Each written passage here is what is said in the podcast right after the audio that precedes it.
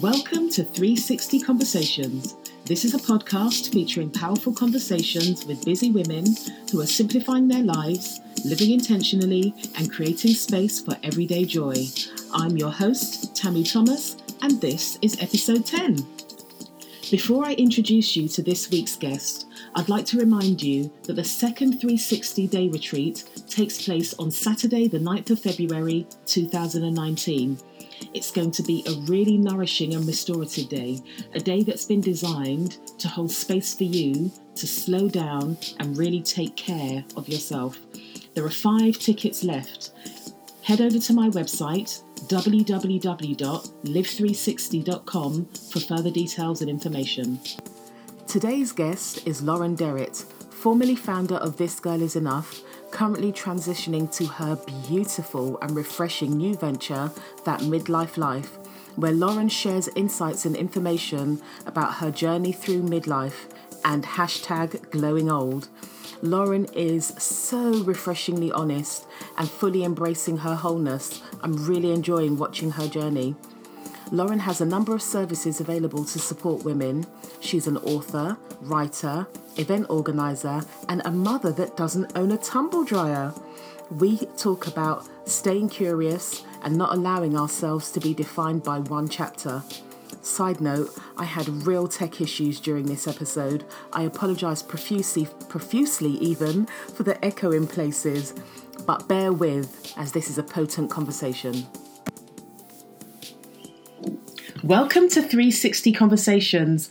I am absolutely thrilled to introduce Lauren Derrett, aka at This Girl Is Enough. It is, yeah. is enough, yeah. Yeah, uh, she on, is. It'll be too much sometimes, Tamu. we're soon going to find out. Um, and we're going to be talking about, well, you'll have to listen to hear what we're talking about. So, Lauren, please could you tell our lovely listeners a bit about yourself and what you do. Yeah. Um, hello, everybody. So I'm Lauren, um, uh, also known as This Girl Is Enough. Um, I'm a mum of four and a stepmom of two, but aside from that, I am a women's mentor and kind of a campaigner for women to start stepping into their true selves and just unashamedly owning their, their can I swear? I have to yeah. check their shit. Um, owning their shit because I just I've just got to a point, I've been through a lot of stuff in my life that accumulated into a book, Filter Free, Real Life Stories of Real Life Women. And um, I've just got to the point where I'm like, life's too short, man. We can't fuck about with this time that we've got because so you know every day someone loses this privilege mm. and I, I feel saddened that women are hiding in their shadows for fear of judgment or you know shame that they may feel from experiences of their past. So yeah, I'm all about opening the door and saying, "Step this way, babe." Absolutely. Right, people, this is real life doing real things. So um, let me explain. I don't have a microphone yet. I'm going to get one. I usually use my headphones, and I can't find my headphones for the life of me. Um, so the sound quality might be different and I could just hear a bit of an echo. So sorry, everybody. I think it's I'm better okay now. if you want to reschedule. No, we're going ahead. We're going this ahead. Is, oh, you are deal. a true professional, Tamu. we're going ahead. Um, so, Lauren, when I was reading about you and when I listened to your listen to read your content, um, you do a lot of stuff. And um, I was thinking to myself, what what is the angle what what are we going to focus on because i'm really trying to make these conversations a little bit more focused mm-hmm. than i was doing previously not mm-hmm. because i don't think that that was good i thoroughly enjoyed those conversations but with each podcast i put out I get lots of messages from women, really, um, about what they have gained from listening to the podcast or what they're thinking about differently. And I was journaling about it, and I just felt very strongly when I was doing that that if this is somewhere that women are learning stuff or women are able to look at things with a different perspective, um, I want to be a little bit more focused. Um, so I was really trying to think, gosh, where is the focus with um, Lauren? Because you are so multifaceted, um, so multi hyphenate. And as I was looking at everything, I thought, duh, everything Lauren does comes under the umbrella of filter free living. Absolutely. So before I go into the um, four topics that I pulled out, mm-hmm. um, could you tell us a bit about what filter free living means to you and how you came to embrace? Especially when a lot of us use digital means such as social media to share and connect with people. Mm-hmm. And I think initially we used it and all the filters it came with mm-hmm. to present a picture of ourselves rather than our true selves. Mm-hmm. I mean, I don't want to be the um, the fun police and say that those filters aren't fun because they are. I've had my fun with those filters, um, it's it's on a deeper level than that than just using a, a filter over on Instagram or Snapchat or whatever. It's it's a deep you know, if you are, for me, it was um, my story of domestic violence that I hid for eight years because, and when I say hid from eight years, I mean that, you know, only my sister and my friend knew. Um, nobody else around me knew, and I would have defended it till the hill. And when I was carrying that story for so long, the shame corroded me if that makes sense. The shame from that I was carrying from that story was just suffocating me as a whole person, and I really felt that that I wasn't living into uh, how I should be living. I was mm-hmm. just surviving. And then I went to a well women's conference in London, and boom! I just the the speaker said, "Has anybody got anything they want to share that they've?" not shared before. And I just stood up in a room full of 200 women and literally just said, I've fled domestic violence with my three children. And I don't even know where that came from. So for me, my journey has been really organic and. Um, I'm following my own lead with this because I'm quite aware that this stuff takes time. You can't get up tomorrow and say, oh my God, I love my body, I love my life. It doesn't work like that. Even though you can read all the memes, you can see all the positive posts on Instagram, it still doesn't work like that. Mm. Everybody will do it in their own pace. But what it brought for me was connection, which I was totally lacking because I was hiding stuff. I was withdrawing from connection from everybody around me. Um, it brought back the connection. It brought back the freedom for me to you know, to not have to check every word I'm saying or to cover up, you know, evidence or all this stuff, that freedom. And then I put it on Huffington Post, and all these women just contacted me like that they were living with secrets that were defining who they were. And I just thought, fuck this, man. Like, I did, was it your podcast I heard, Tamu, where it was like, I think it was Lucy Sheridan was it half the women hold up the sky? 50% of the sky is held up by women. And we don't have the strength to hold that much of the sky up because we're too busy fighting our demons. So for me, filter free is about stepping into your space to help hold up the sky. And that's my new metaphor for life, by the way. So thanks for that. um, like, I'm going to step in very like, quickly. Oh God, I love you. yeah. I don't think that that is absolutely wonderful, and I've actually written it down. Um, unfortunately, I think that that may have been may have been Lucy on another podcast. Oh God! Well, she's bloody brilliant, and you had her on your podcast. Oh my so, goodness, you know. absolutely! I was thrilled when she said yes, and I listened whilst I was editing, and I listened again because there were just so many nuggets of wisdom. Oh, she's just incredible. Absolutely. For anybody who doesn't follow her, she's definitely for this kind of work that you will be doing. Comparison. She's the comparison coach, and absolutely. She she feeds my soul daily over yeah. on the socials, but. Yeah Oh, regardless of whose podcast it was. It, you know. anyway, I just think the quote is bloody gorgeous, yeah. and it really signifies the importance of women stepping up and allowing themselves to be part of this world. Yeah. You know, yeah. and dropping those filters is really, really hard and can be really, really painful. But I can tell you the view on the other side is worth every single step. Yeah. Sure. Yeah. So you have said so much in that um, synopsis as to what filter free is like or what filter free means to you. I want to delve in a bit more about the um, domestic abuse because that seems to have been the catalyst into you thinking actually this shit ain't working something's got to give and it is not going to be me so I'd like to know how did you go from being a woman in a cycle of abuse, a really intimate cycle of abu- abuse, to being a woman that advocates on the behalf of women and shares information to assist them from ending their abuse cycle? Wow.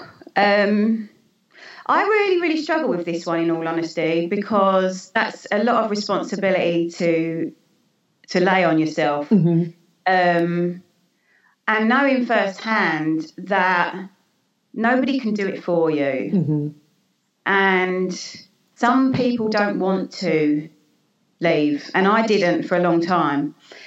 It's there's it's it sounds bizarre to anyone who hasn't been through domestic abuse, but there's a safe, there's a security in it. And I don't know if that if, if anybody is going to understand what I'm trying to say, but there's a security in it in that you know every day something is coming, Yeah. and it becomes your your normal, your your familiar space.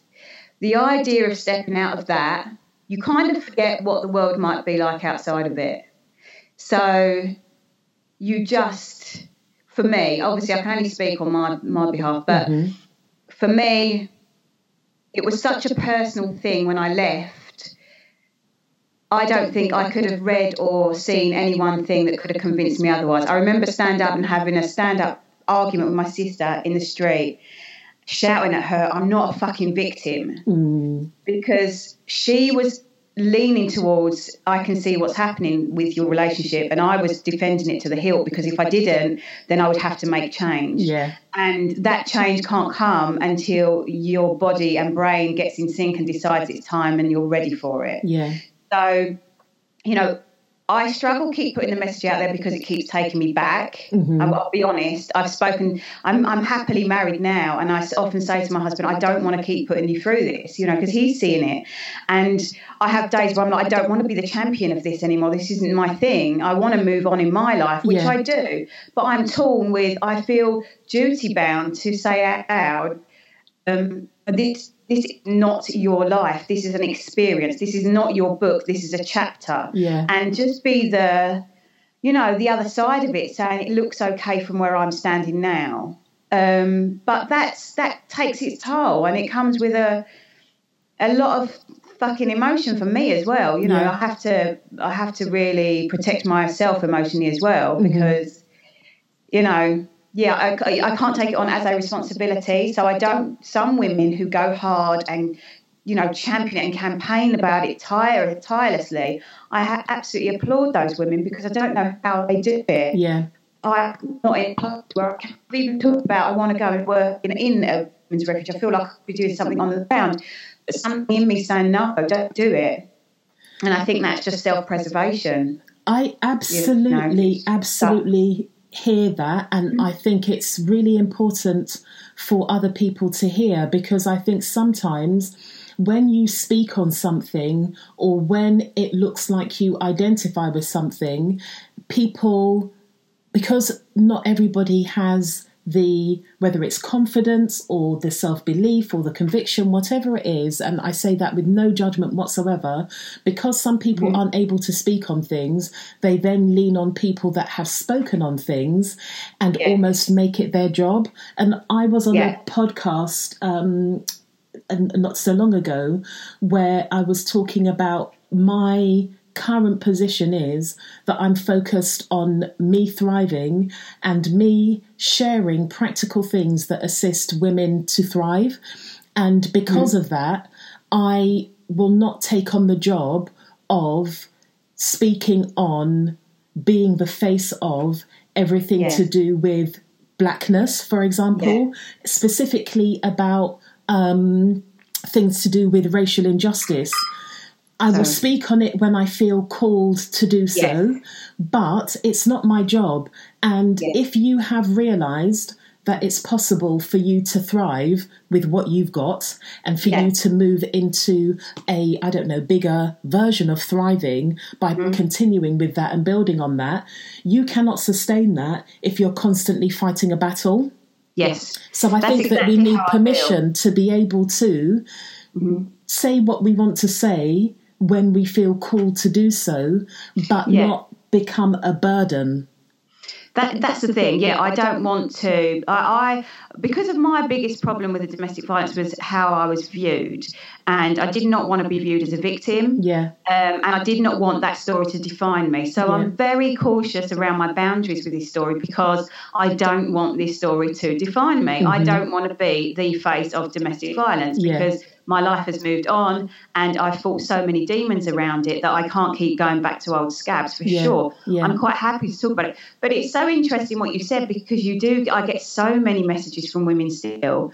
who message me who are currently living with domestic violence and reaching out to me. And I'm absolutely helpless other than to say I understand you and to signpost them, obviously, to, um, you know, women's charities that can help. But I can't take them away from it. I can't make him stop. Yeah. I can't make it better for them. And quite often that's just what they want. They want someone to help or like yeah. to make it better. And that's not my role. So, mm-hmm. you know, whilst I can can listen and can understand, I can't do anything beyond that. Yes. And yeah. that can be really frustrating for me and really, you know, and that's the points when I think I just want to stop talking about it because yeah. I can't fucking fix it. And that, you know, it's hard. Yeah. Um, yeah, it's it's such a tough situation. But you know that's why I mean this. I put an event on on the 9th of November. Thank you for sharing. Um, and this is what I do. I'm putting all the profits to my events to our local women's refuge shelter. Mm-hmm. So I'll help in those ways. Mm-hmm. I will help bring them money so that they can use the money to help women. Yeah because I can't do it all on an emotional level. Yes, so yes. that's me stepping. That's me feeling like I'm doing all that I can and you know what, Lauren? Yeah. Advocacy, activism, all that jazz comes in many guises. You don't mm. need to be fighting, shouting, pushing against mm. all the time. Sometimes just showing up as yourself and creating space for women to also do so, that sometimes is much more effective than you being not ranting, that's not the right word, but you know, than you constantly being in battle. Yeah. Do you know what I'm saying? Absolutely. So to not we I'm not um, I've got a couple more questions around that. Not not about the actual experience, but I really want to know, bearing in mind that you just talked about shouting at your sister in the street. Yeah. Could you tell us what steps you took to remember your power? Do you know what? Um, oh god, it'll make me emotional now. Um, oh gosh. It was because the, the final blow, if you will. Mm-hmm. Um, the abuse never happened. What my so my three kids are from my first husband. Then I remarried this guy. Um, and I had my kids half the week. I shared my custody 50 50 with their dad because I believe that children should have access to both parents. Mm-hmm. And that was very important to me. Um, so the abuse never tended to happen when they were there because I was mumming and he would just go off and do his own thing because he didn't have children. So that didn't tend to happen when they were with me. The final blow came and it was one that actually knocked me out. Um, Jeez, Lauren. And they were asleep in their beds. And for me, it was, you know, that could have killed me. And my children were sleeping upstairs. So, oof. Um, yeah, that was it. That mm-hmm. that was when. It, so it's not. It wasn't a power for me. It was a power for them. It was. I was thinking from a place of their mother, not as me. And I yeah. think as women, that fucking changes everything. Yeah. If you're thinking from a place of a mother rather than a, a woman, um, that was a game changer because all of a sudden I had this massive strength, you know. And the first thing I'd done, ironically, after what you just said, is I text my sister, who is a detective in the Met, and I said, uh, "Is it ever okay for a man to hit a woman?" And um, I won't tell you what she said because uh, it might incriminate her job. but, uh, but um, that was the first time I'd said it out loud, yeah. if you will, on a text. But but it, that power came from the mother, not from me, if that makes sense. Yes. Yeah. Wow. Mm. So then you, in a room full of 200 complete strangers, and then online, I think it was, I, I saw you wrote, you shared your experience of domestic abuse. Mm-hmm. How did you manage the judgment once it was out there? And I'm not just talking about the judgment that comes externally, I'm also talking about the self judgment. Oh my god, yeah. Um, well, at that point, my biggest concern was my kids and how they would take it because they still didn't know. He got a he worked from home um, the morning after because he had a good job. This is the thing as well, Tamu, that he's got he had a good job in the city. We had a nice middle class life. We were very we were the party people. You know, outwardly we were everything you'd want to see in a family. And that's the thing that I couldn't. So, so for me, when I tried to find reference to domestic violence, I couldn't find me. So there was no, you know, I always looked for the stereotypes and thinking, well, it can't be domestic violence because I'm not that. I'm not in that situation. That isn't my life. So I couldn't even place it. So I think that was half the problem with trying with trying to um, understand what was going on. So I didn't tell my kids. I- They were protected from it the whole time. And then when it came out at the World Women's Con- Conference, I thought, God, I need to share this story bigger, and because of the response. And I took my kids out one by one for dinner and told them what had happened because that morning, sorry, when he got arrested, he I left the house, said I'm just going to take the kids to wherever. I left the house and I went straight to the dro- dropped the kids off to my mother-in-law's and went straight to the police station and the Wow. police went in and arrested him and I haven't actually spoken to him a day, a word since that day Wow. and that was about 11 years ago. We've, and we lived like in the same town, literally five minutes apart. But I don't, I've never spoken to. But I had to sit down and speak to the kids before I put the story onto Huffington Post, obviously. Yes. Yes. So at that point, my biggest concern was their judgment, and their response gave me permission to do it. It- Their response was, well, disbelief, obviously, mm-hmm. because at this point now, Stan was, God, what was he, 18, 17, 18, Jess must have been about 16. Darcy, Darcy was about 10, and she was just like, I, I don't believe you. anyway, they were fine, and they gave me permission, literally, and then I just thought, you know what? If they're okay with it, I don't fucking care what anybody else thinks at this point because I've come out of it, and um, if you're going to judge me, then shame on you. yeah, yeah, yeah. Quite frankly, Crikey. just to very quickly pick up something you said just now. Sorry. In my work as a social worker, I worked with so many families impacted by domestic abuse, mm-hmm. and those families ranged from upper middle class, living mm-hmm. in beautiful detached houses with gardens looking like fields, yep, to people that were, you know, part of some subclass. They mm-hmm. weren't even really accessing quote unquote mainstream sort of services. So yep. it knows no bounds. And that's that's the message that needs to be put. out. You know, we can talk about domestic violence all day long because it is real. It is so real, and not just women but men as well. But the, another angle that we really, really need to talk about is the class. Mm. It, it it does. It is. You know, and I think I struggled with it so hard because I am known for being a strong, independent woman who takes no shit from no one. Yeah. That's who I was. Even more so back then, but not as much now. I've softened around the edges. um, but you know that's why I couldn't identify with what I was going through Yeah. because it was just like there's no there's no way that that would have happened to me not in a million years and our lifestyle and it just didn't resonate which Yeah. is why it's so important that women from different classes from different personalities from different cultures from different backgrounds stand up and say yes me well hashtag me too in, in a sense um, because we need to see the the whole spectrum so Absolutely. that you can recognize it when it comes Yeah, I agree 100%. So, um, how did you? This sounds so um, Oprah Winfrey-ish, but how did you open your heart space to be able to receive love after that experience? Because you're married now, it's all good. How did you get your emotional self into the space? Because people people can give you love all day long, but sometimes experiences harden you to being able to receive that. Gosh, yes, totally. Um, firstly, I wasn't very open to love, receiving love from anywhere ever in the whole of my life. That has been one of my biggest challenges in life is um, a, a childhood without love. Um, so that's that's still an issue now. I still struggle to receive love now, if I'm honest, Tamu. But straight after the abuse, when I freed myself, um, I went off the rails, monumental. And I received lots of love in lots of different ways, if you get my gist. And, uh, I kind of, I've just read Lily Allen's book and I feel like I walked the path with her, uh, Wow. the path of self destruction. I totally went on to self destruct.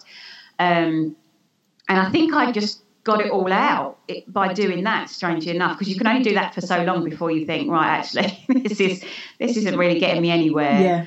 And I took a challenge, I took a risk, and I went online dating, which is the modern world. And um, I met my husband, my now husband, and I was an absolute arsehole to that man, probably for the first four years of our relationship. I don't know how he's still here. um, when I met him, I was still, I was still in a state of, um, oh God, I don't know. Uh, I, I can't even explain. It was such a state. It was just carnage. And he gave me so much space. I can't even tell you that I fell apart even more. I, I PTSD. I was diagnosed with PTSD when we moved in together because he gave me the security and the safety net that that was okay to fall apart at that point and deal with it. And I went straight back into therapy and I had really intensive hypnotherapy for 12 weeks every week. Wow. Um, and she'd done all kinds of different hypnotherapies on me. Um, and we went, I went to hell and back, took my whole head apart and shook it all out and put it all back in Yeah. and my husband was still there. So he, he he's earned his right beside me for sure. Um, but it's a, again, it's such a long and painful process, and Yeah. often people are too scared to go into that painful space. And I get that hundred percent because it hurts like a motherfucker. Yeah. But there's nowhere else you can go until you've been through that door. Your life will look like that Yeah. until you walk through it. Absolutely. Absolutely. This segues right into the next topic. I'm really sorry, everybody, for this echoing, but I'm not stopping. This is too good. um, the next topic is self care. Yes. So, you, you you've just talked about your experience with therapy, um, and for reasons that I am aware of, people resist therapy. Could you tell us what therapy assisted you to do that you wouldn't be able to do yourself? Um, it slowed me down. I think the biggest thing I got from therapy was to just stop. Mm-hmm. My therapist used to say, like, literally, I'd go in and within five minutes, she'd be like, "Oh my God, Lauren, I, I just, you've just absolutely thrown me against the wall. Just calm down." Because I always lived my life. Because I, you know why? Because I was running away from what I was going on in my head. Just keep moving, just keep moving, just keep moving. My and goodness, I, yeah. I- my life was 100 miles per hour constantly, not just in my brain, but physically. I was physically on the go the whole time. And she forced me to stop. And in those sessions, I had to stop because I had to stop and sit in a really uncomfortable place. Um, and actually, what I found was, however painful it was to sit in that comfortable, that uncomfortable place, it was really nice to just stop. It's absolutely imperative to me now that I stop. And I can see it coming. And I, I'm so in tune now with what my body and my brain are asking of me. And I have such respect for it because it's got me this far. Um, that every single day I have to stop at some point and take hold because otherwise I run the risk that I'm going to step straight back into that million miles per hour lifestyle, and that is no good for anyone. Mm. Mm. Stopping to notice, so yeah. essential. Um, so uh, you also talk about um, personal development. Mm. So how did because you know some people frown upon personal development self-help and all that. Um, i went to this event and there was a psychologist on the panel that i was hosting and i talked about personal development and he referred to it as self-therapy. And the ego part of me really latched on to that because I'm still working through my thing about qualifications and professionals and professionalism and all of that. Um, but it did give me a different perspective.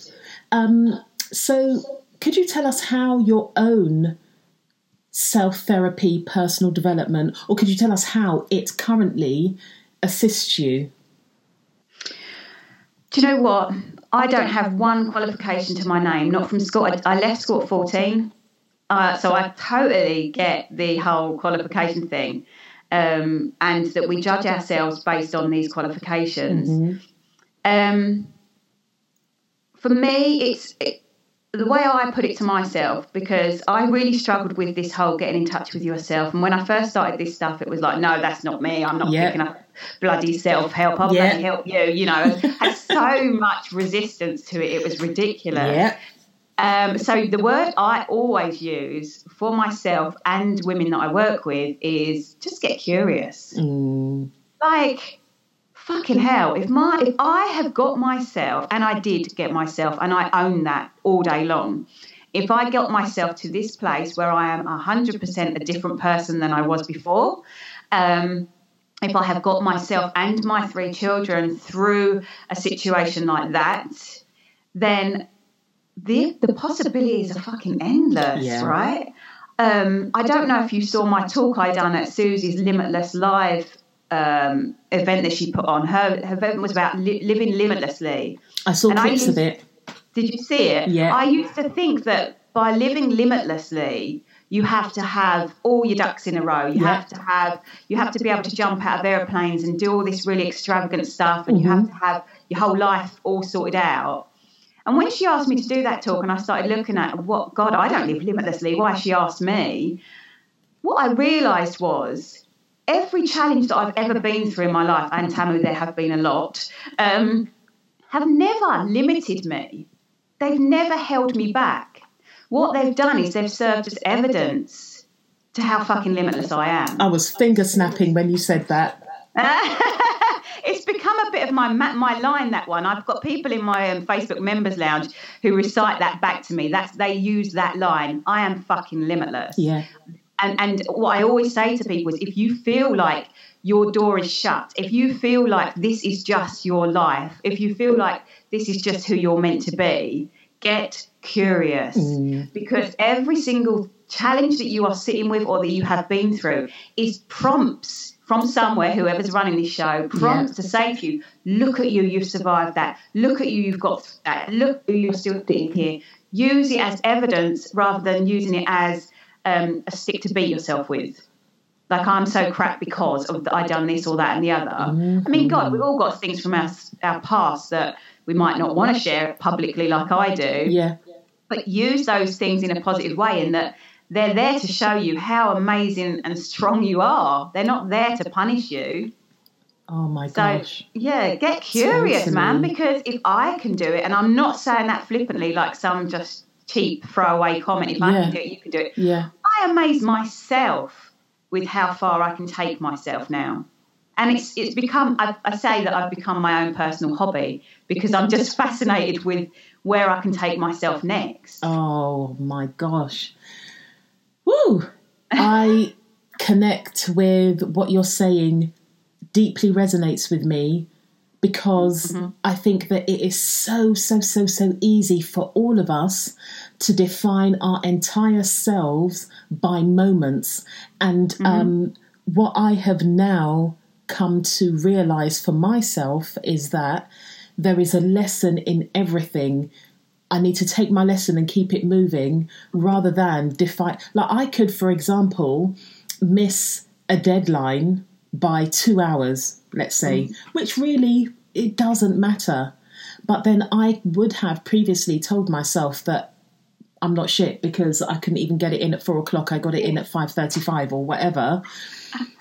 And those sorts of things are so those things that we think we you know when we think oh we're holding ourselves to high standards yeah. actually we're limiting ourselves and mm-hmm. we're pushing ourselves in that lukewarm mildew comfort zone because what yeah. you were saying in the beginning about the domestic abuse we human beings we can um, adjust to so much mm. and we can live in shit for ages and just push it around and become totally you know if you're around it for long enough it stops smelling exactly it's, it's exactly that oh i mean that's a beautiful metaphor that's beautiful but it's, it's, it is exactly that i think we look, our, our, brains are pretty lazy, right? Oh, they don't yeah. they don't even begin to stretch their capacity for mm-hmm. what they can achieve. And it, it's in, it's up to us to override that and say, no, no, no, no, we're going to go here and we're going to do this. Yeah. Because our brains will just sit in what is comfortable. Fear is a massive driver. Yeah. In people's everyday lives, you know, and what that's doing is it's just chipping another day off your life where you haven't done what you actually want to be doing. Yeah. Yeah. And they're not coming back. Those yourself. days are gone. They're not coming back ever. That's yeah. it. You've yeah. had your day. So, yeah.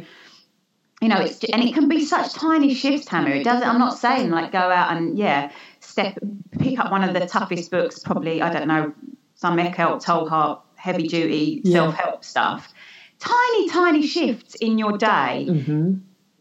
that you can use as evidence that your life does not have to look like this. You know, for instance, and the most simplest way of putting it is I wanted to be I wanted to be a runner, right?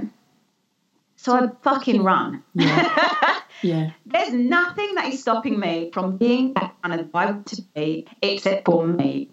I just went on my Instagram stories actually because I've just done a run and I showed my body in because in my head a runner had to, a runner looks really fit and they're really thin and they're really thin and that's why I look because in fit and health tell us. And I just shared my belly on my stories and shook it all up. Like, this is what a runner looks. It looks like me and me and I ran. Mm-hmm. You go, I get that. So, you know, if you look at your life, think, God, how would it feel if I was that person that ran for 20 minutes? Would take that run and see how it would feel. Yeah. That's how it would feel. You know, there's nothing stopping you but yourself. Girl. I was listening to um, Suzy Ashworth when I spoke to her. She recommended this book. Um, I think it's Get Rich, Lucky Bitch, or something like that. Yeah, read it. Um, at first, I was like, "Oh my god," because the, the, title. But I thought, you know what? Ha! Huh, be curious, mm. um, and stop being so frigging judgmental. Because that's literally what it was. Yeah. And there was a part in the book where she talked about living like you were wealthy. And she mm-hmm. wasn't talking about going out maxing your credit cards. Well, mm-hmm. my interpretation, and I, I, shared this with my friends. So I, I journaled on it and I thought to myself, how would I start my day if I was wealthy? Like, Mm. No full mm. stop. I was wealthy, and um, literally just planting and writing. So the, there were a couple of things that I wrote down, and things just started to happen. Um, so I thought to myself, if I was wealthy, I wouldn't rush into the shower. I would have time, and I'd have a nice shower actually felt myself washing my body, for example. Um, and then I often feel really tired and sluggish and whatever else. So I just thought to myself, instead of doing my normal beating myself up, if you were wealthy and 360 was generating the income that you want it to and being of service and all those things, what would you be doing?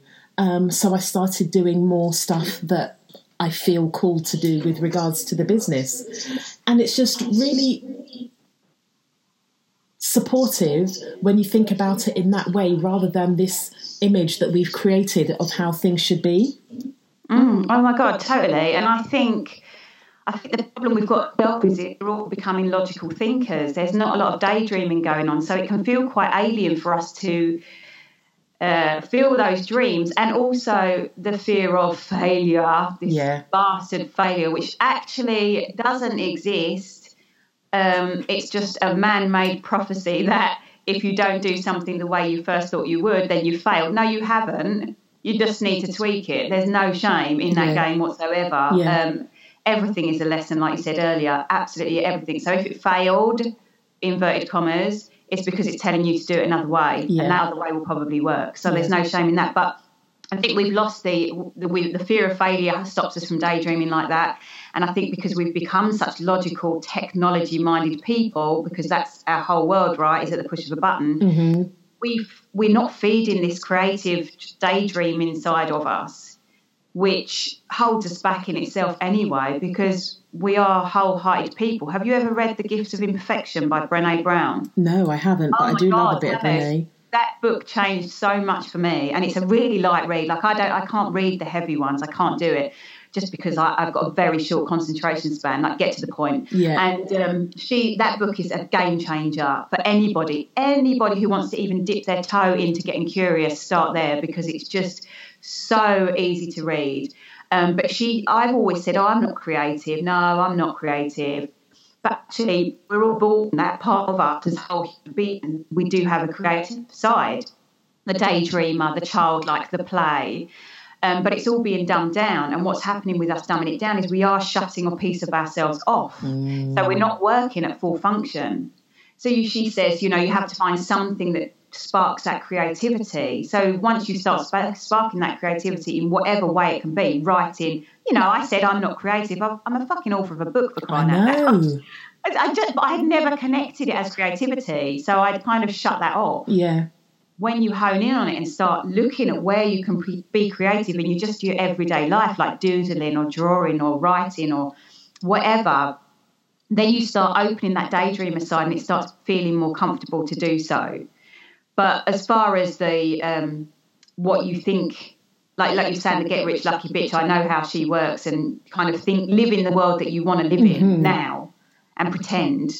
I do that a lot now, and I think that has opened so many doors to me because and I was just speaking at the Fat Funny Ones event at the weekend and she said it as well like if you don't dare to step into those waters or don't dare to get curious or don't dare to go and ask for what you want it's never going to come Exactly. shit doesn't just fall out of the sky in your lap we are all hustling in the you know for what we want and it starts with a daydream you know so It's so important that I actually schedule time to do it. I'm, I'm a natural daydreamer anyway, um, but I actually have intentional time twice a week where I daydream, and sometimes the daydream is structured, and sometimes it's just whatever comes. And the mm. combination of the daydreaming, the listening to things that nourish me emotionally, and reading things that nourish me emotionally have mm. such a huge impact on my work.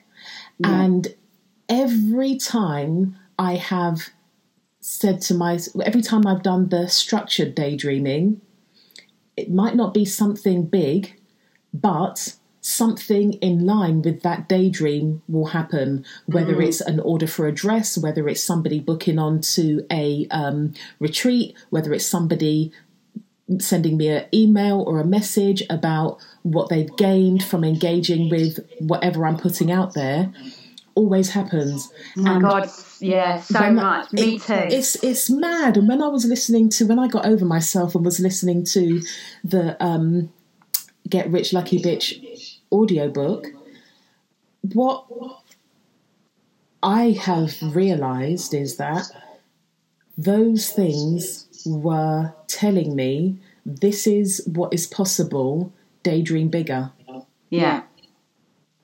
I think what I love about it is because well, I've done a lot of work around money because I I hold absolutely no weight on money whatsoever. so I've got a real problem with trying to earn it because I'm like, I almost repelled it because I, I fucking hate money. Yeah. So I mean, how many people say it's the root of all evil? Uh, but you know, if you if you send that message out, then there ain't no money coming your way because you hate it and the universe just wants to support you, right? Exactly. um, the way I look at it now, uh, because you know we can't all do this shit for free, for sure. And I've had so many times with this girl is enough where I was like, do you know what? I, I'm spent. I cannot give any more of myself out there. I'm going to shut it all down. I'm going to get a small hold in. I'm going to live that life. And then, do you know what? Three people will sign up for my members lounge or something, and it Yeah. will, like you were saying, it'll Yeah. be like, no, you stay on this path. You stay on Listen. this path. This is where you're supposed to be yeah. exactly that. Um, how I got over the whole money thing was, you know, I put, I, I strongly believe that it's an energy and, and it's an exchange, Mm-hmm. and what I put out will come back. Maybe not monetarily for me because I don't hold any value in money, but if I do this event on November and I give two thousand pound to the safer places in Chelmsford, I know that not just the feel good that I get back from that, it will also keep me on this right path where I'm clearly supposed to be Yeah. and wherever that ends up. But that exchange for me is I get so much more out of it than money, monetary value. So I think what you put out comes back, but it mm-hmm. might not be in a Porsche. Mm-hmm. Yes. Yes. You know, it depends what you want back, Yeah. what you what your gain is. Yeah, and I think it's fine to define whatever that is. If it Yeah. is a Porsche, that's fine. If it's warm and fuzzy feeling, that's fine. If it means you've got enough money to take yourself to the cafe for a slap up breakfast, that's fine. I think it's really important to define that for yourself. Yeah, and, and I think that's where I struggled with, when I was doing all my money work was because it was all like get all the monies, get all the monies, get all the monies, and that wasn't lighting me up. Yeah.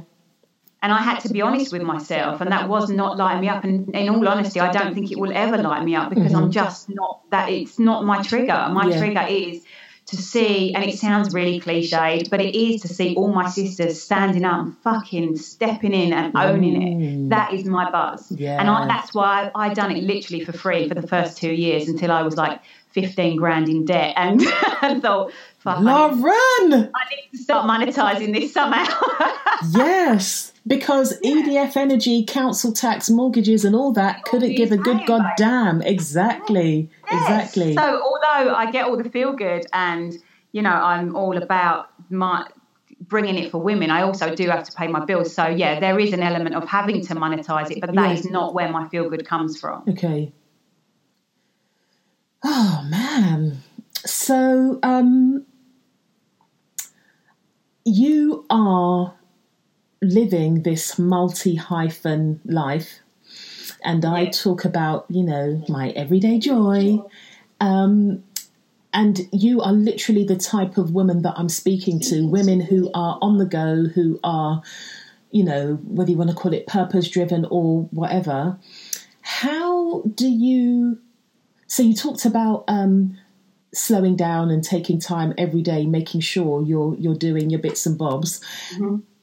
And there are lots of people who live a life that might be similar to yours, not doing the same thing but really busy. Who say, "Oh, I haven't got time. I'm so busy, busy, busy, busy."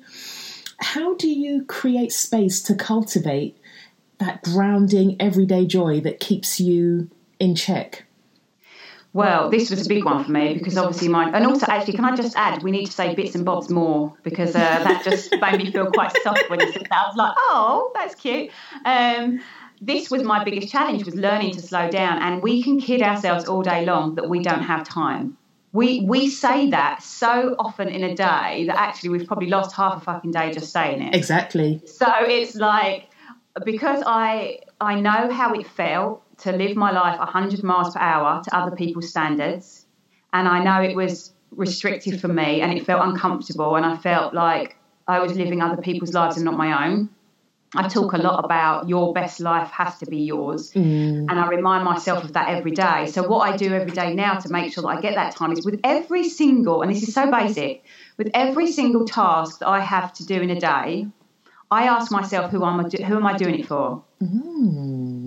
You know, if it's like, oh my God, I really must clean the bathrooms. Okay, is it because the bathrooms are really bothering me? Or is it because society says my bathroom has to be gleaming? I've seen the adverts. Mm-hmm. Is it because my husband might think that I'm lazy if I haven't cleaned the bathroom and he hasn't seen what I've done all day? Is it for Mhm. validation from other people to say, God, look, hasn't she got a shiny bathroom? Every single mundane task that I set myself in a day, I reference first who am I doing it for? Because I tell you what, if I'm not doing it for, for the benefit of my life first, then I'm fucking doing it. and that's the bottom line. I have spent like 42 years of this life that was given to me trying to please other people and trying to fit in with a society that isn't actually even on my wavelength. Ooh. Now that's 42 years of my life that I ain't getting back. Yeah. So for me now, I am the queen of my day. I decide how I spend my day. And listen, this can sound really flippant, especially for women who have got small children. Let me just say, it ain't always been like this. Yeah. I was sat on a Tesco's checkout at 4 a.m. Uh, when I when I was raising my small people. So Yeah. I totally get that. But choose when whatever you're doing through your day, look at every task that you're doing and thinking, how important to me is this task? Is it more important to me than having that 10 minutes time where I stop? Mm. And if it's really not, if you feel much better having the 10 minutes than cleaning the toilet, my darling, go ahead and you take those 10 minutes and you indulge yourself deeply. Because Yeah. if you can't factor you into your day, then it's not even your day. And listen, being a martyr doesn't serve anyone. Oh, God, no. There's no prize at the end of this. No. There's no prize. Oh, my God. My husband said a great line last night. We're all on the same list. We're all on Oh the same gosh, list, regardless wow. of who you are, where you're standing, what Mm. race, what culture, what blooming class, everything. We are all on the same list and we all end the same. This is not a popularity contest. This is a, I'm going to give you this gift of life. What do you want to do with it? Mm. You know, I don't want to do it the same as she's doing it just because that's the way she's doing it. Oh gosh, exactly. And I think sometimes our overuse of social media can really forget, really make us forget what Absolutely. our own stuff is, and we're just absorbing so much shit. We don't know which is ours and which is somebody else's. That's what I was talking about on the event on Saturday, talking about your life. And thinking, firstly, I've got far too many slogan T-shirts than any one woman needs due to influence. Um, I'm watching Netflix that programs that I've no fucking interest in, and I'm reading books that bore me, all off the back of seeing other people do these things. Yeah, So again, I urge you when you pick up that book, if it's not dragging you in on the first 50 pages, that's not your book, babe yeah, sort it if that if that uh, Netflix don't binge on that Netflix show that is just not even lighting you up. Mm. Don't waste your time on it. Don't wear clothes No. that someone says will make you look cool if you don't feel cool in them. Exactly, exactly.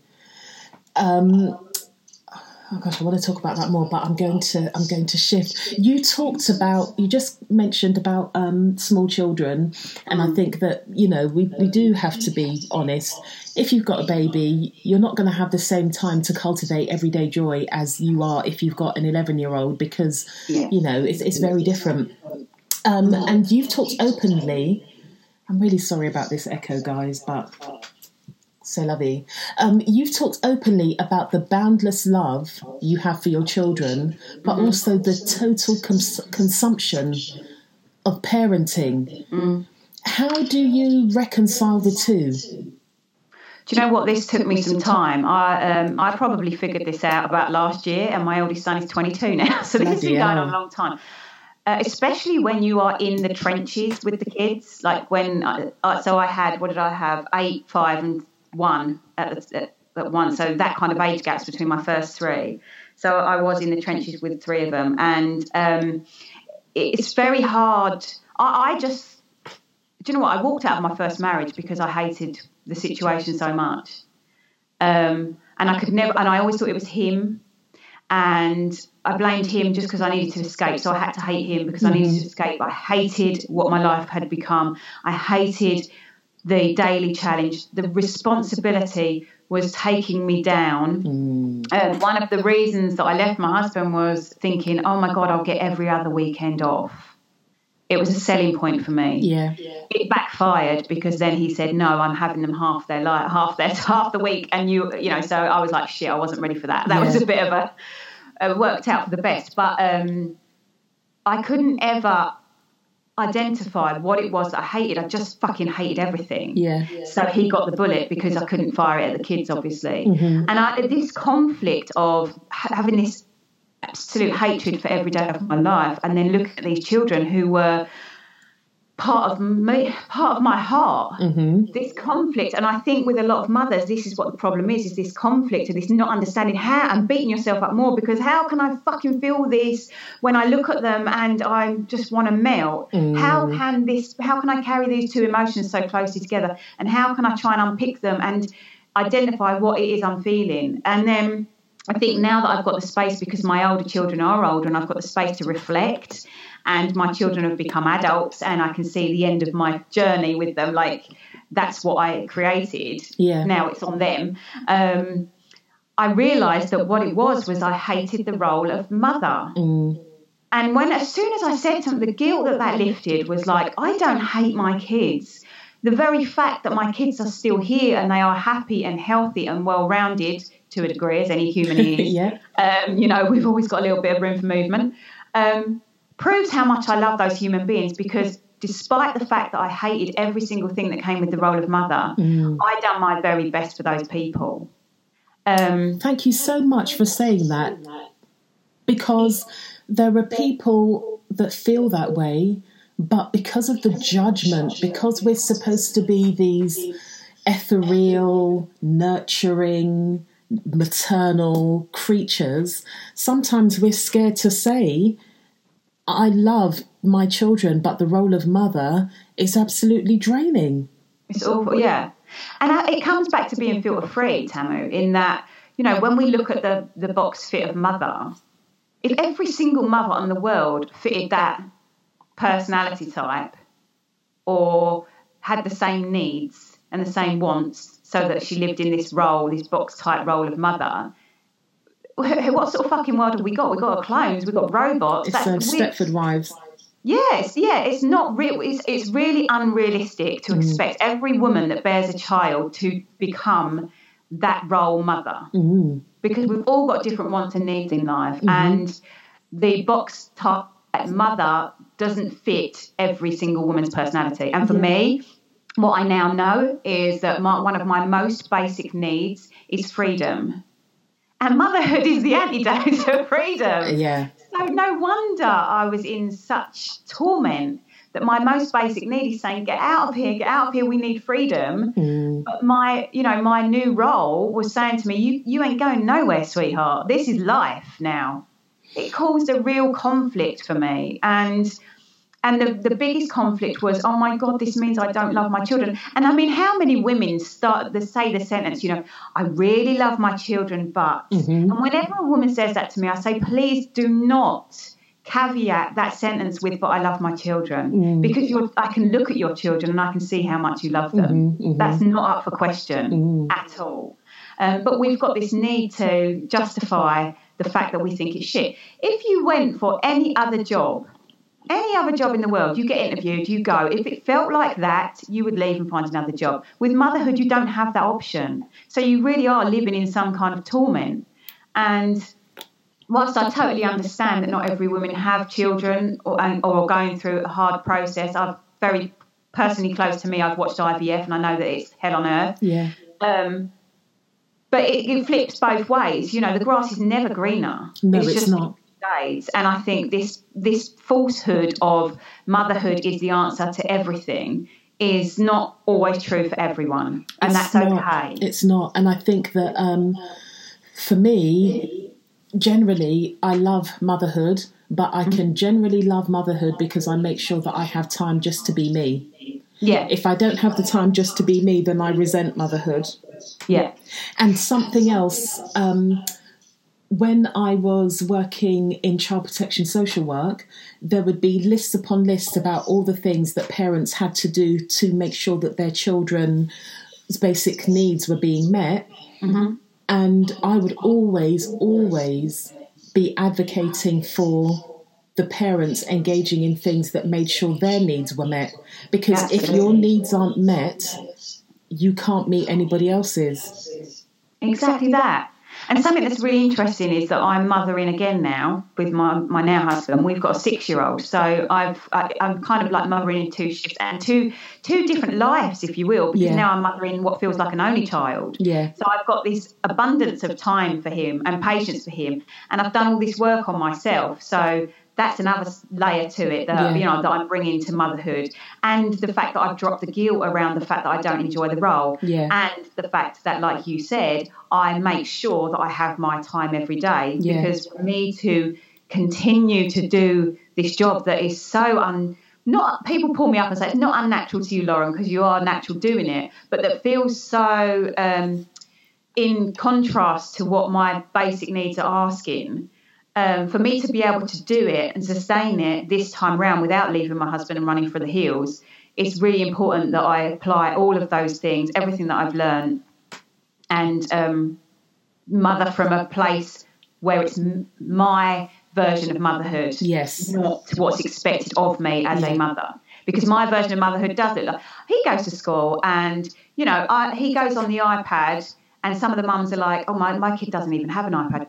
That's fine. Exactly. That's your version of motherhood. That's perfect. But do you know what my kid does, and that's my version of motherhood. Yeah. So we're not in competition here. Exactly. It's just different versions of the same job. Also, Lauren, Yes, Bo. your version of motherhood doesn't include a tumble dryer. I don't have a tumble. I've never owned a tumble dryer. What the what? Do you know what? I don't even do ironing. I'm just. Oh, I don't do ironing. Uh, yeah, no, I don't have a tumble dryer.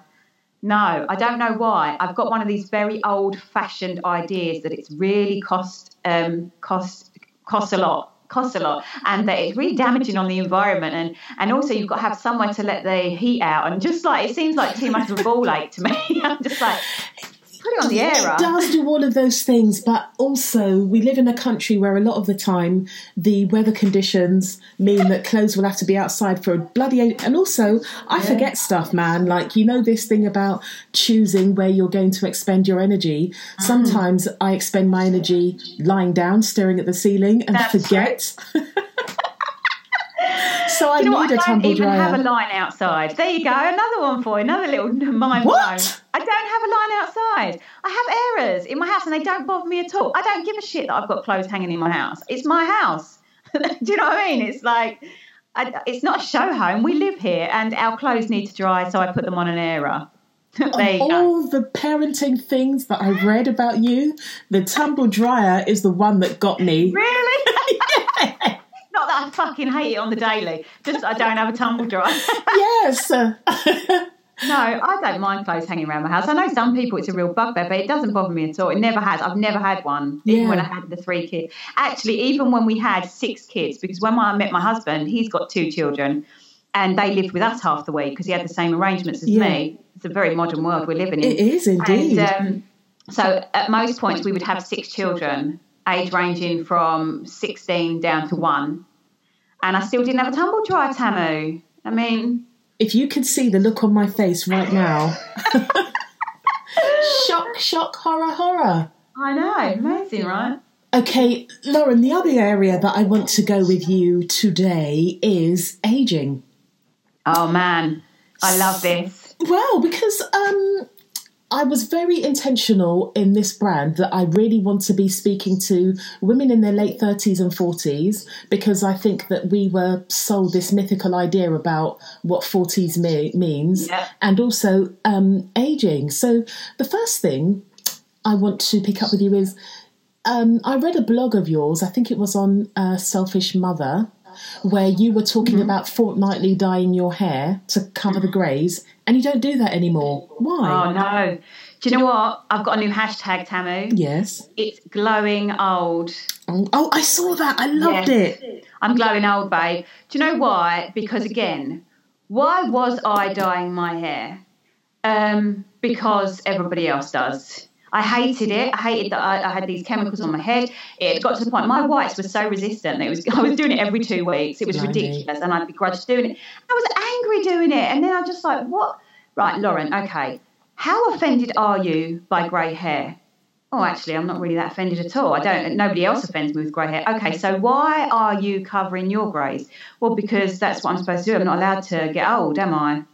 and then spend more money on face creams and all this other crap. And I just, it was that moment again where I just thought, no. Do you know what?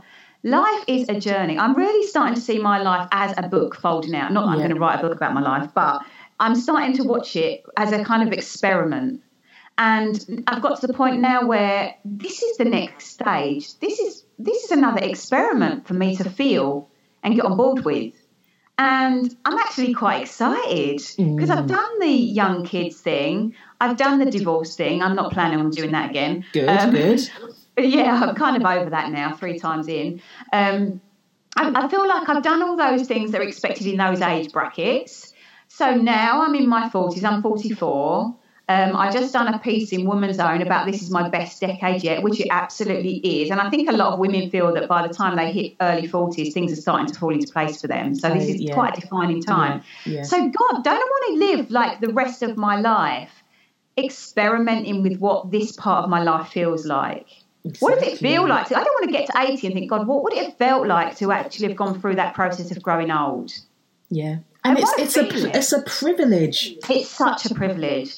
You know, like I've- I've heard some terrible news this week um, about a young boy, and uh, at the talk we gave on Saturday, Suzy Ashworth was also speaking, and she was speaking about the loss of her foster parents when she was like 19. Um, Wide eyed mummy Shireen Bryan was speaking, and she spoke about the loss of her dad when she was 12. Wow. And I just think, who the fuck are we to deny this gift that we have? And I know it sounds cliched, and I would have laughed it off 10 years ago, but who are we to say, you know, I shouldn't embrace this gift that I've got and all that it brings? And for me, it's bringing grey. And actually, I've got a wicked grey streak, which I know. just, I bloody love it, Tamu. So People pay for that.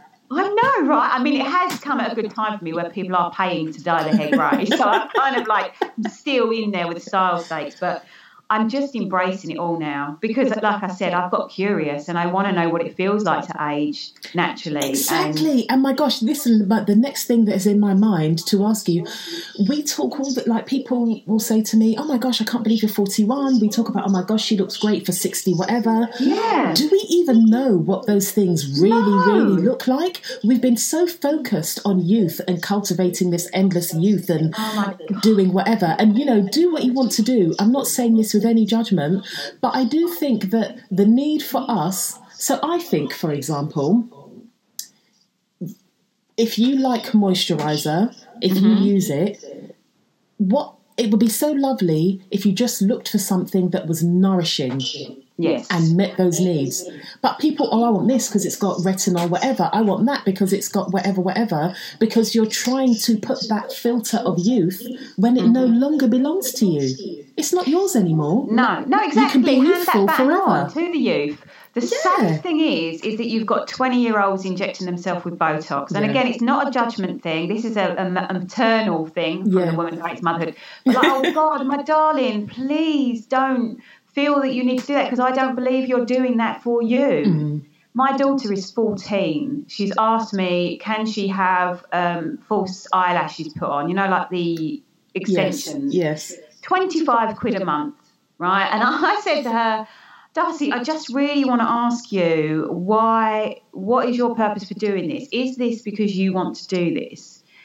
Of course, she's 14 and she's hating her mum right now. So Yeah. it was like, yeah, why do you have to do this? Yeah. Question me on everything. Yeah. She's really trying to rebel me at the moment. It's really, I tell you what, teenage daughters are harder than teenage boys, I've got to say. Oh, really? I'm Oh, sorry, gosh, yes. Great. Um, but she she's at 14 already going willing to pay 25 pound a month to someone else to stick fucking hair onto her eyelids. Mm. I mean, Yeah. it's we're it and not just oh my god, I could talk about this all day long. The beauty of us is our uniqueness. There's no Mm-hmm. two ways about that. The beauty of us is our uniqueness. It is not wearing the same face as the girl stood next to you. That is not what your beauty is. Your beauty is you.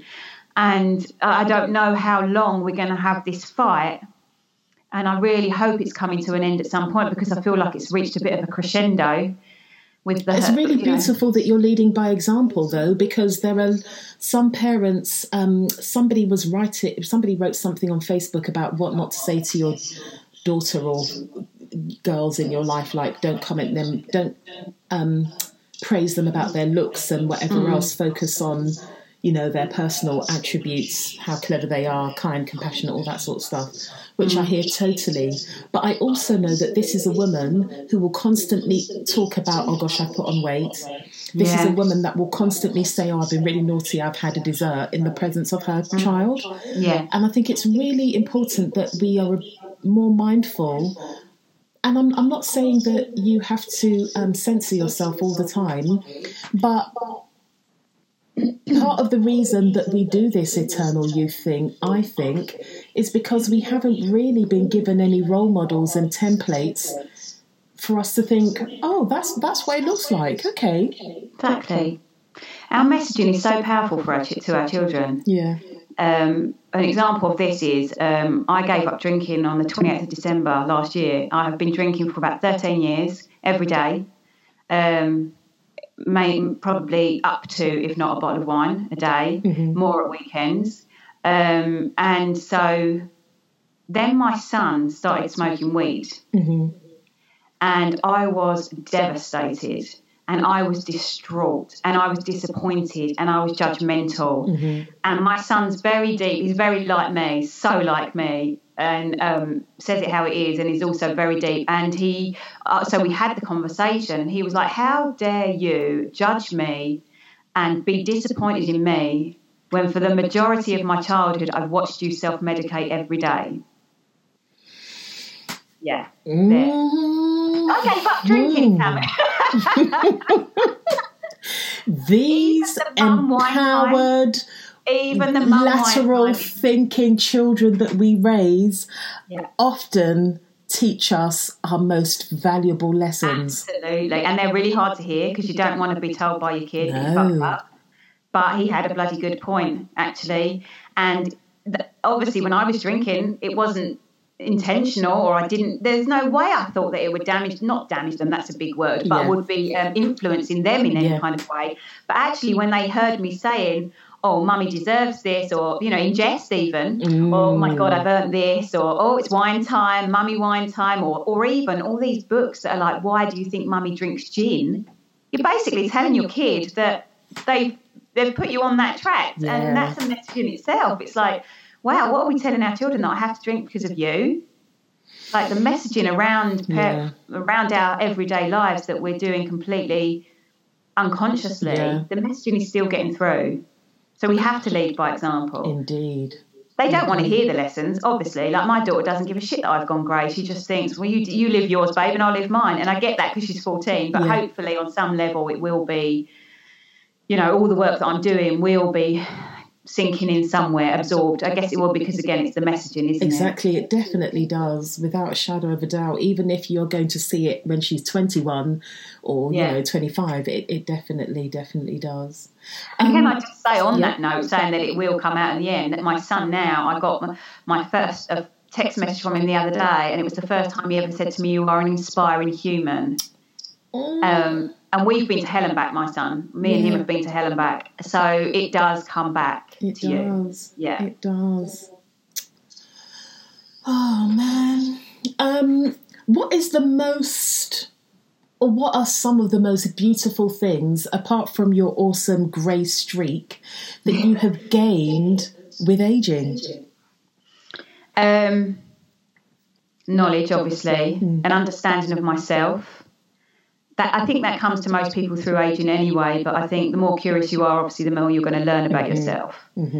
Mm-hmm. Um, I have got a whole new respect for time and and life in general. I think was very blasé about it, and I think we we all, when we're younger, think that it's never going to end and that you know we're going to go on forever and we're infallible and all this. But Yeah. actually, every day is a gift.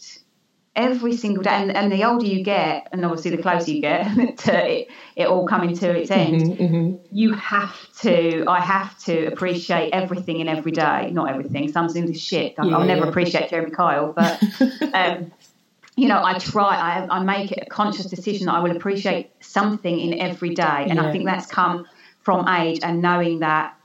Wow, I'm on this road. Who knows where it's going to end? Let's just take what I can for now. Yeah. Yeah. Certainly. Yeah. Yeah. Okay.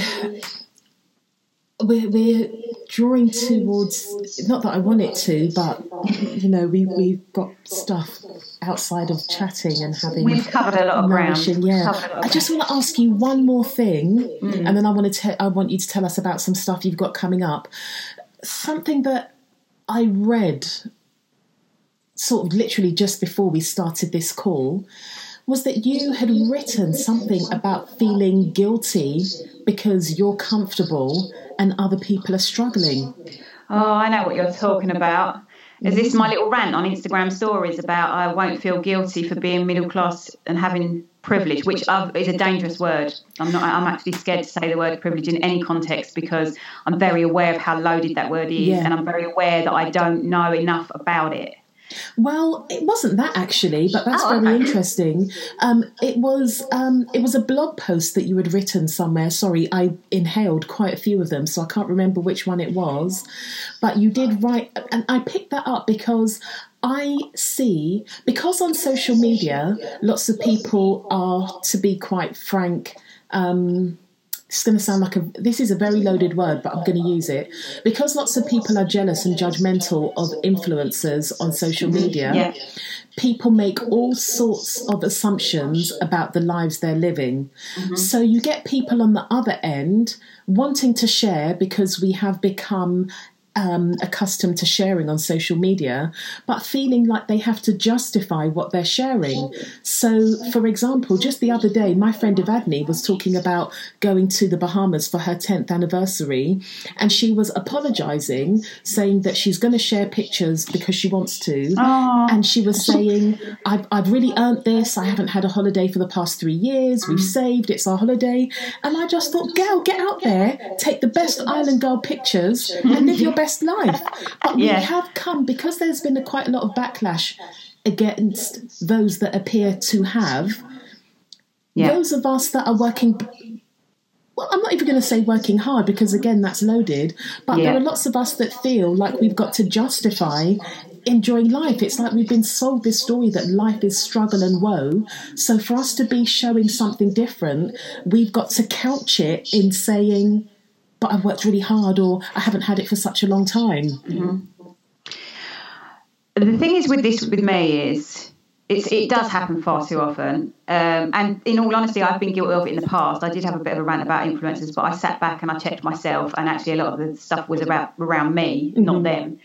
Um, and I did go on and publicly apologise, and I've made some really good connections with some lovely influencers over on Instagram, actually. Mm-hmm. Um, I think if you it's not about the lifestyle, it's about the person. You could have someone who's got nothing, but choosing to, to feel that they've got everything. Mm-hmm. Um, it's about your your your your own mentality. Like you can sit there and I mean I could sit here all day long and I was beaten up by my husband and my mum never loved me and you know everything's shit and you know woe is me. But I don't want to sit and feel like that. I want to say, do you know what? I'm going to make the best with what I've got right now. And a lot of what I do in my mentoring is say, I'm going to help you step into the best version of the life that you have. Mm-hmm. Because we're not all going to win the lottery. We are mm-hmm. not all going to be millionaires. We are not all going to be holidaying in the Bahamas. And whilst that can sting for some people, you've still got a life look inside your life and see how you can change it so that your perspective on your own life shifts. Stop looking at her in the Bahamas. Um, with regards to, I can't remember the blog you're talking about, the guilty one. I don't, I don't remember that is. But m- what I'm thinking, I've written a lot of shit, Tamara. I know, I, I saw. But I have got a nice life now. If we're going to go financially, I have a nice life financially. Yes, I do. But I also know I give a shit ton away to charity. Yeah. I also know that I'm trying to put my good back into the world. I also know that a lot of what I have has come because of what I've done. Um, because I didn't just sit there and be um, in victim mode. Because I did say I want more, I'm going to get more, not financially, but because I don't hold anything on money, it's really hard for me to not sound really condescending and ungrateful, yeah. which I'm not either of those things. But stop looking at everybody holidaying in the Bahamas and what one thing can you do to make your life look better today? And it could be, and I do this a hell of a lot, choose your favourite mug for a cup of tea. Mm. I bloody love a nice mug. I love a nice mug. Um, yeah, it's tough because I think some people just are always going to be jealous. Yeah.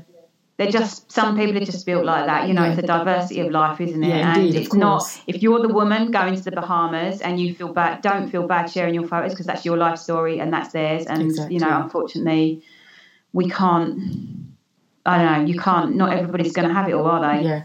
No, it's indeed. But if you if you do have a lot and you are feeling shit having a lot, put some back for sure. Yeah. I definitely justify it in my head that well, I'm raising all this money for women that takes a lot of the guilt off, but yeah. I can't feel guilty that I've fallen into this life. One thing I did say on that live that I was referring to on my stories mm-hmm. was it was about middle class because middle class influencers were getting a lot of flack. Mm-hmm. And I kind of I had felt guilty all day long thinking, oh God, I'm not going to say anything on this topic because I, I do have a middle class life and I don't want to speak out, shot down. And then by that evening, I just went off on Instagram stories and just said, you know what, I'm not going to feel guilty for the life I've got because, sorry, I had a lovely middle class life. I had those lovely holidays. I was the posting the photos, but my husband was beating me up. Mm. We're not exempt.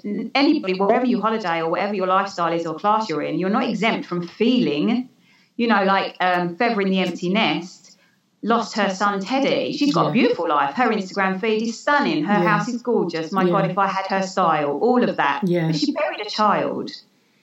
Gosh. You know, and yeah. she messaged me after my rant and said, Thank you so much for saying that mm. because if I could have my teddy back, I would jack this all in. Yeah, we don't know what we're judging. We you know, it's like look at the whole picture. She might be in the Bahamas, but she might have just gone through something horrific. Exactly, and and quite frankly, you know, I say this all the time, but it's not your business. No. Oh, I love that one. Mind your own. yeah, that's right. I'm going to mind my own business because that's where I need Literally. to be. But okay. yeah, it's the judgment thing, and I think don't don't feel guilty because exactly. you know you're not exempt from life. Exactly. You're still going to have challenges and stuff. Oh.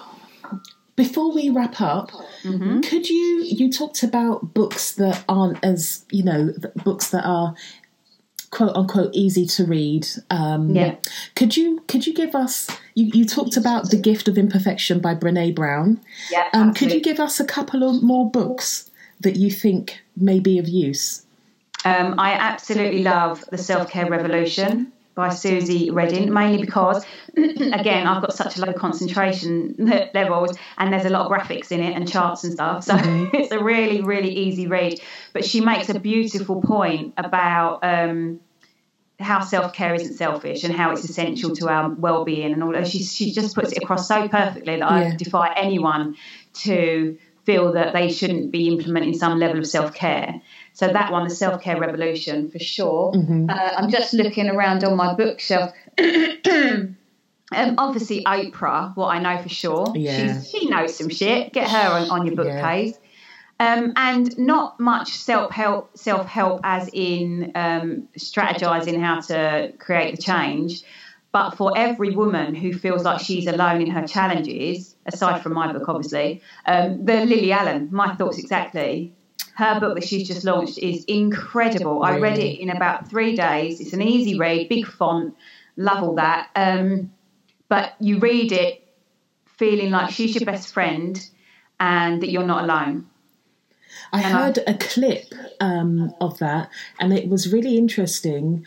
Somebody that I've conjured up an image about because she was a pop star and fame and all of that stuff, who spent a lot of time feeling like an outside outsider within her yeah. own family.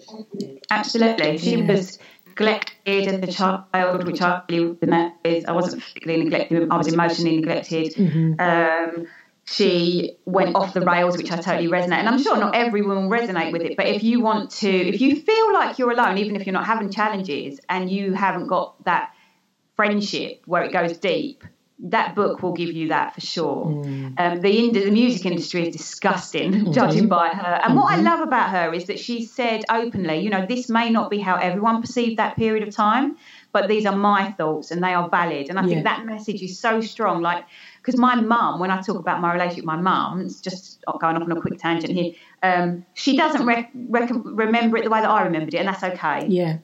My memories of my childhood are not the same as her memories of my childhood, and that's okay. Yeah. It's still valid. We've both still got valid thoughts. So that, for that book, um, it's just a really good book, I think, for women to feel connection and yeah, that that this is what even for pop stars, this is what life looks Yeah, like. yeah, brilliant. Um, and could you please tell us about stuff you have coming up? Well, do you know what? I'm a bit of a um, last minute dot com in that I don't really know until it comes. But what I do know for sure, Oprah, is Yes. um, I've got an event on the 9th of October. I don't know when this is going out, but that that's coming up, which is a woman's On the event. 9th of October, Ninth- darling, it's sorry, 9th of 11th. November. Oh, God, yeah, I missed it. 9th of November.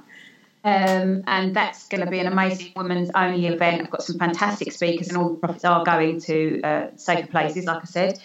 Um, I, I do these little crazy things where I collect stuff. Like you'll see, I just collected a load of knickers for the women in Malawi Yes. in the poorest rural communities. And we got 20,000 kilos of pants. Freaking hell. I know, right? We got a lot of pants. They're already they're already in Malawi, and the women are. And what they do, Love Support Unite, what they do is they make them an initiative. So the women have to sign up onto a course to get the pants because it empowers them further. If they just gave out and threw pants around, it disempowers women Yeah. to to do anything. So they use them as a kind of bargaining tool, which I think is incredible. Yeah. They get women onto educational programs, or they get mothers help and support and stuff. Mhm. Um, so my next big one, I think, is going to be um, there's a new initiative called the Hygiene Bag, and it's for like food banks, but it's collecting personal um, products for homeless people. So I think I'm going to go in the same vein, and I'm going to collect sanitary protection and um, hygiene products for homeless women. And what I do is I put on a coffee morning where everybody's welcome for free, and all you need to do is bring an item of something that could go into the box that will then be distributed out to. Have you got a date for that? I'd love to come to no, that. this was yesterday. This Oh. that's what I mean. Like literally, things, anything that sparks my. They commented on a post on my Instagram. I looked them up. I thought it was an amazing initiative. Uh, I, so now I'm going to put on a coffee morning. That's kind of how I work. I don't have much strategy in place Yeah. around. I get up and I see what I feel like doing that day, and that's the next. My next mission is going to be that for sure. I, I really, I really, I was thinking about something along those lines. Um, so um, I definitely would like to come to that. Um, and aside from those things you have coming up, where can we find you? Where can we engage further? Um, I'm I'm on Instagram. Uh, All my socials are at this girl is enough. Instagram's got all the underscores because, uh, you know. Yeah. Um, I'm on Facebook, and my website is thisgirlsenough.co.uk. I will make sure I've got links to that in your show notes. Thank you, my and darling. your book, Filter Free, mm. where can people get that? You can get that on Amazon as a paperback or on Kindle, or you can get if you order it from my website. I write a little nice little message inside it as well. So Okay, so we'll be getting it from your website, not Yeah. from Amazon. that will be the best one. Lauren, thank you so much for sharing so openly, so widely, and really being the epitome of filter free. oh, thank you, my darling. Thank you. Really, being really here. enjoyed speaking to you. And you. Thank you. Thank you. Thanks. Thank you for listening to the 360 podcast. We can continue the conversation on social media using the hashtags Live360 and Everyday Joy. I hope to see you on my social media channels. If you like the podcast, please subscribe, like, comment, rate, and share this podcast wherever you're listening. 360 Conversations is produced by me, Tamu Thomas. Podcast music produced by James Anderson. I look forward to engaging with you next time.